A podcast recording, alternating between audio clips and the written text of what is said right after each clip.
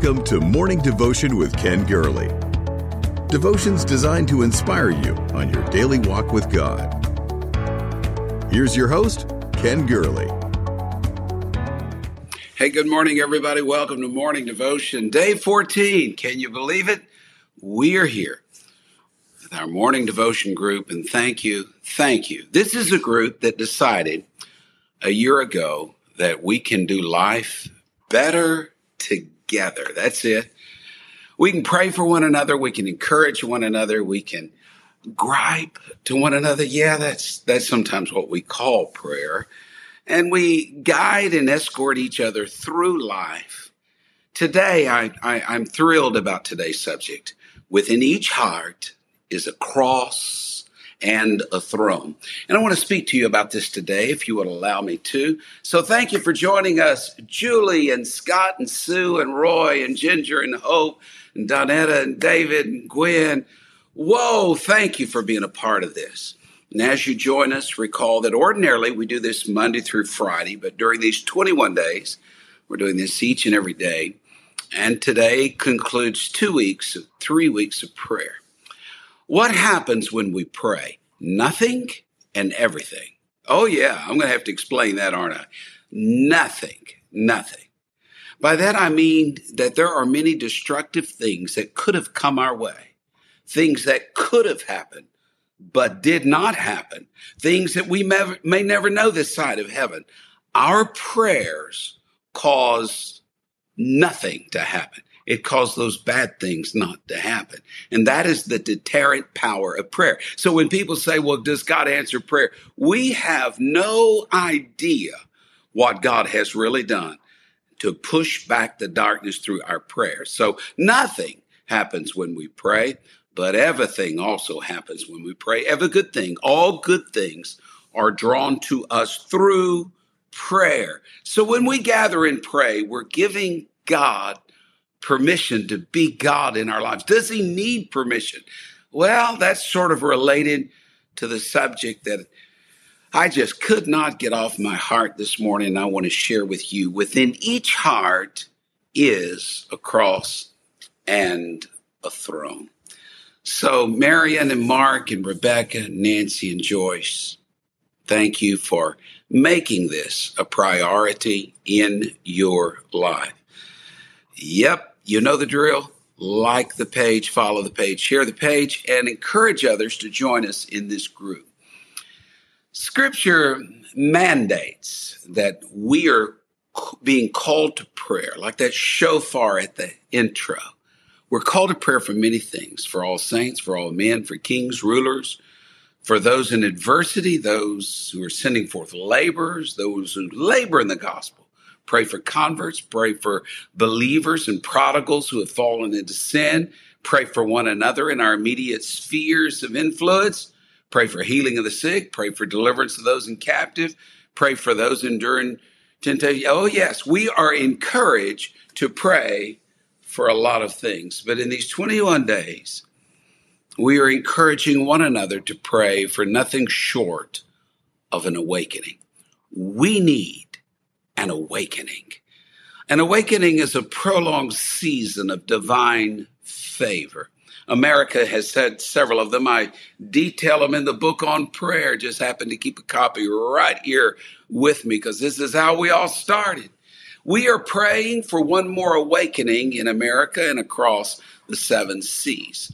Those who study awakenings tell me that there are five main components, five elements, five phases of an awakening. In fact, these serve as signposts, milestones, mile markers on the way to an awakening. And when you see these, you know where you're at in the awakening because one follows the other so long as people continue to seek the face of God. And are we seeking today? Give me a thumbs up if you are seeking the face of God. I said earlier this week, God seeks seekers. That's what he's looking for. Here's the first phase. Here we go intercession. That God's people will unite in prayer for an awakening. How long will they pray? However long it takes. For one thing is for certain each and every awakening that's happened in America and around the world can be traced to kneeling figures. That's right. Every spoke of light emanates from an altar of intercession. Each ray of hope, each miracle, each unleashing of divine power comes through and from the prayers of the intercessors. Oh, I can't emphasize that enough. When you see people interceding as never before, you know this an awakening is on its way. Can I get a witness to that? Amen. Amen. Second of all, the second step, the second phase is revelation. It's one of those curious things about awakenings, and um, is that they fasten on some aspect of the Lord Jesus Christ, His grace, His sacrifice, His provision, His mercy. The awakenings in America have focused on the four so called offices of Jesus Christ that Jesus is Savior, Healer, Baptizer, or Sanctifier, and coming King. And when people get fascinated with Jesus Christ, there is an awakening coming. Well, why not? He is the day star that rises in our lives. That's the second one. That is the second one. There's intercession, revelation. I'm going to skip the third one. Can I'm going to skip that. I'm going to come back to that. All right. I'm going to circle back to that one. The fourth element of awakening is revitalization. Churches are revitalized. Ministries are revitalized. Church members are revitalized. Things that were dormant and thought dead come back to life Oh, how we need to see that happen. Amen. We need to see dead things come back to life. We need a newness to fill us again and to fall on us to see some great things in God.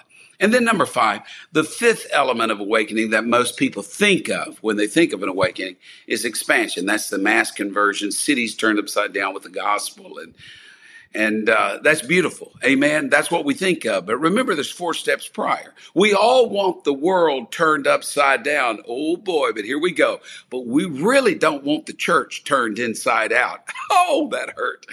We don't want ourselves. Yeah, we want the world turned upside down, but we don't want ourselves turned inside out. You see, at the heart of the five elements, the one that I skipped over, the one that I skipped over is something so important it's that inside out. It's consecration. Yeah. First, there's intercession, revelation, then consecration, turning ourselves inside out, being emptied from vessel to vessel. Consecrate. It's that second verse of that old beautiful hymn we used to sing. I think Fanny Crosby wrote it. I am thine, O Lord. Consecrate me now to thy service, Lord by the power of grace divine. Let my soul look up with a steadfast hope, and my will be lost in that. What starts with consecration is my will being lost in the will of God. That's consecration. You see, the third component of an awakening that cannot be overlooked, it cannot be sidestepped, is when we see consecration, man's will, our will, get lost in God's will. What prevents an awakening, Pastor? It's not the mockery and the cynicism and the darkness. It's not the pandemic, the hate, the violence. That doesn't stop an awakening. The deep, deep sin and darkness of this world, that doesn't stop an awakening. If a true awakening happens or doesn't happen, one of the chief reasons is consecration or the lack thereof. The reason an awakening will not happen is if God's people ignore his ways, ignore God's word, and fail to seek his face. You see, the condition of the world has never stopped God from moving. Oh, praise God. It's the condition of the hearts of God's people that stops God. We are the ones who limit the Holy One of Israel, not the world that we live in. I, I love this quote I think it was A.W. Tozer said, in every Christian's heart, there's a cross and a throne. And the Christian is on the throne until he puts himself on the cross. And if he refuses the cross, he remains on the throne. And perhaps this is at the bottom of the backsliding and worldliness amongst believers today. We want to be saved, but we insist Christ do all the dying. And so we doom ourselves to shadows, weakness, and spiritual sterility. Yes, it was A.W. Tozer that said that. You see, what precedes an awakening? When God sees, God's people see their condition and they repent. When God's people awaken themselves to prayer and seek his face. When God's people get so grieved over the lostness of the world around them that they will not rest until they see a ray of light. As Jim Denison, founder of the Forum on Truth and Culture, said in our culture, God is a hobby. God is for Sunday, not Monday, just like golf or tennis or any other hobby. God's a part of our lives, but He's not the Lord of our lives. Where people are making God their king, they're seeing and joining the Great Awakening. But when they make God their hobby, they miss what God is doing in the nations. And perhaps that's what hurts us most in America is that God has been a hobby. He's been a Sunday pastime. He's locked in a box for one day of the week and a few hours on a cushioned pew, but he has not invaded our daily lives. There will be no awakening for those who confine God to a single day or place. And for the first time, a global awakening is actually possible and attainable. It's possible indeed. It's happening that as we preach today, people are being awakened. But oh, I want to see the awakening not someplace out there.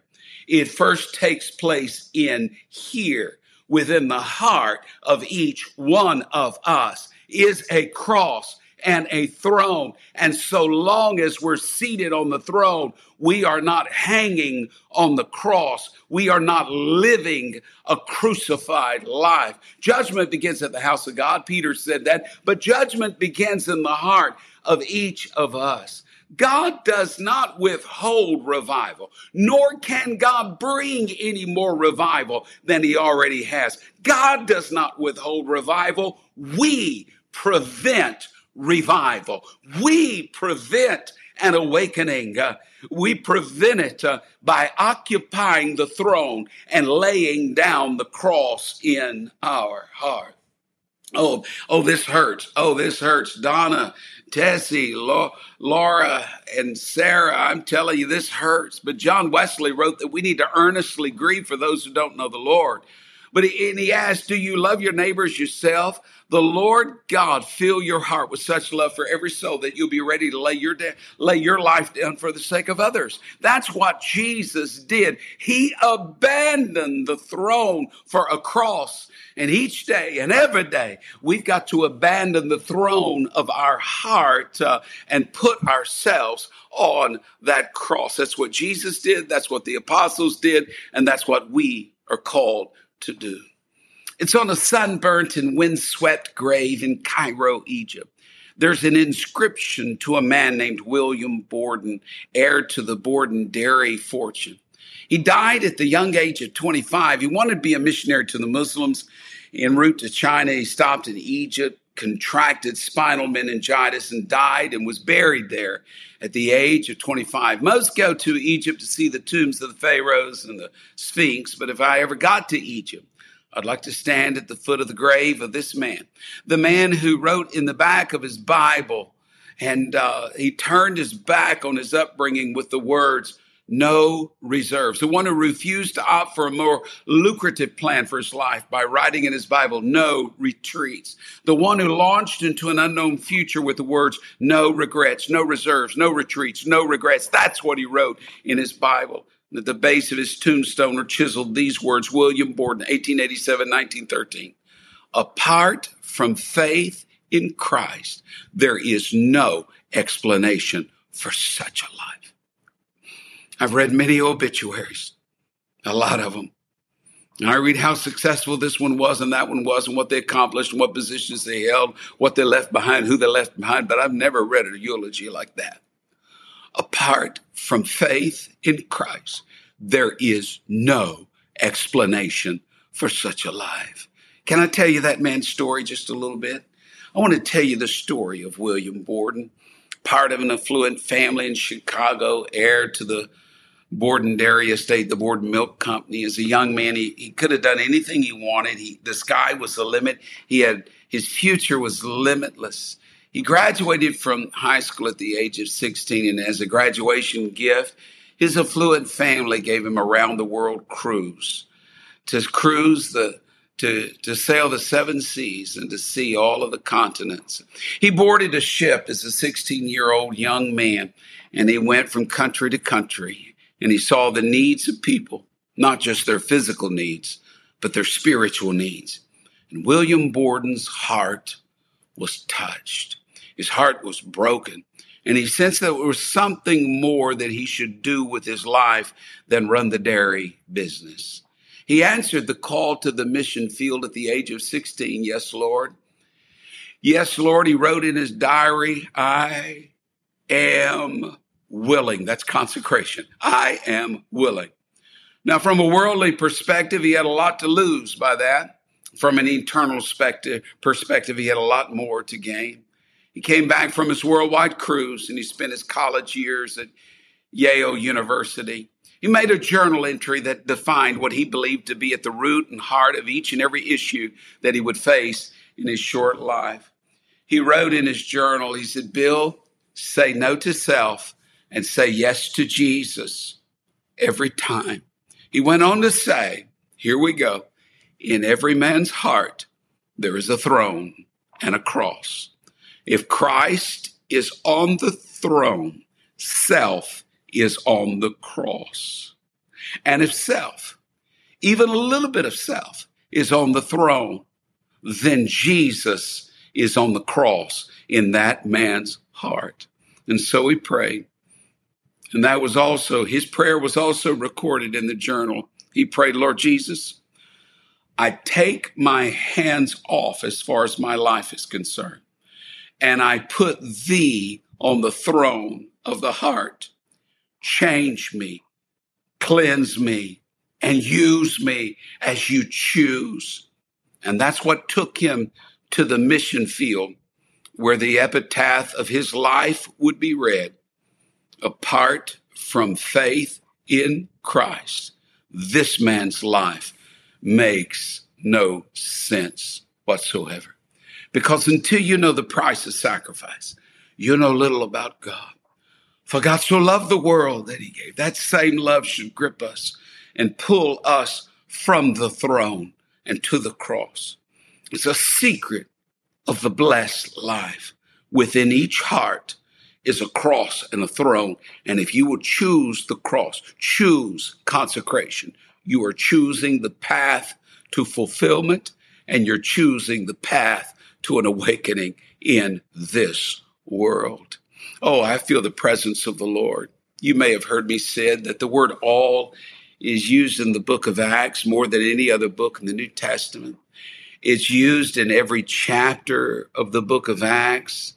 It's almost as if the early church, the first church, was just saying, Hey, 21st century church, if you want to see the revival that turns the world upside down, You've got to turn your heart inside out and you've got to surrender all before me. I stand, I stood years ago in front of a congregation saying these words that I'm saying right now. And I, and these words I could sense they were just falling on the ground. They were not piercing anybody's heart. And it dawned on me, I'm standing amidst a group of people that have never known the thrill, joy, the pain, and the agony of laying their all on the altar. I, it grieved me. It made me sad and sorry, sorrow for those people. Because you see, you and I will never be the people that we need to be until we lay our all on the altar, until we abandon the throne and until we choose the cross. As we go into the final moments of this devotion, as we finish two weeks of 21 days of prayer. I just want to ask you, are you occupying the throne of your heart? Is it all about you? Or have you relinquished the throne of your heart to the rightful occupant, the Lord Jesus Christ? And are you taking up your cross and saying, Not my will, but thine be done? We're going to see a great awakening. I want everybody in this group to live to see it, to see the prodigals come home, to see entire cities converted and come back to God, to see waves of God's mercy and revival sweep over this world. But it comes, it comes through consecration and saying, I give myself to you, O Lord. I believe the Lord is in this place right now. I sense the presence of the Lord. I, I, just, I don't do this often on morning devotion, but I just want to pray. Father, I'm coming to you right now, behalf of everybody that is listening. I sense an anointing from heaven above, the kiss of heaven upon the earth right now in this moment, in this devotion. God, I pray whoever is listening to this, whatever they have put between themselves and you, whatever idol has been lifted up, wherever thought, opinion, paradigm, hurt, grievance, Lord, I pray that it will all be relinquished, Lord, and they will exit the throne of their heart and find the cross and find that consecration that unlocks the miraculous in their lives. There are miracles in this devotion right now God bring those miracles when we say, not my will, but thine be done. In Jesus' name we pray. God bless you. Thank you. Share with one another. Pray one for another. Leave your prayer request out to the side and let's see God do some great things in today's devotion. Thank you for listening to Morning Devotion with Ken Gurley. Join us next time for another inspiring devotion to support this ministry, please visit firstchurch.com forward slash give.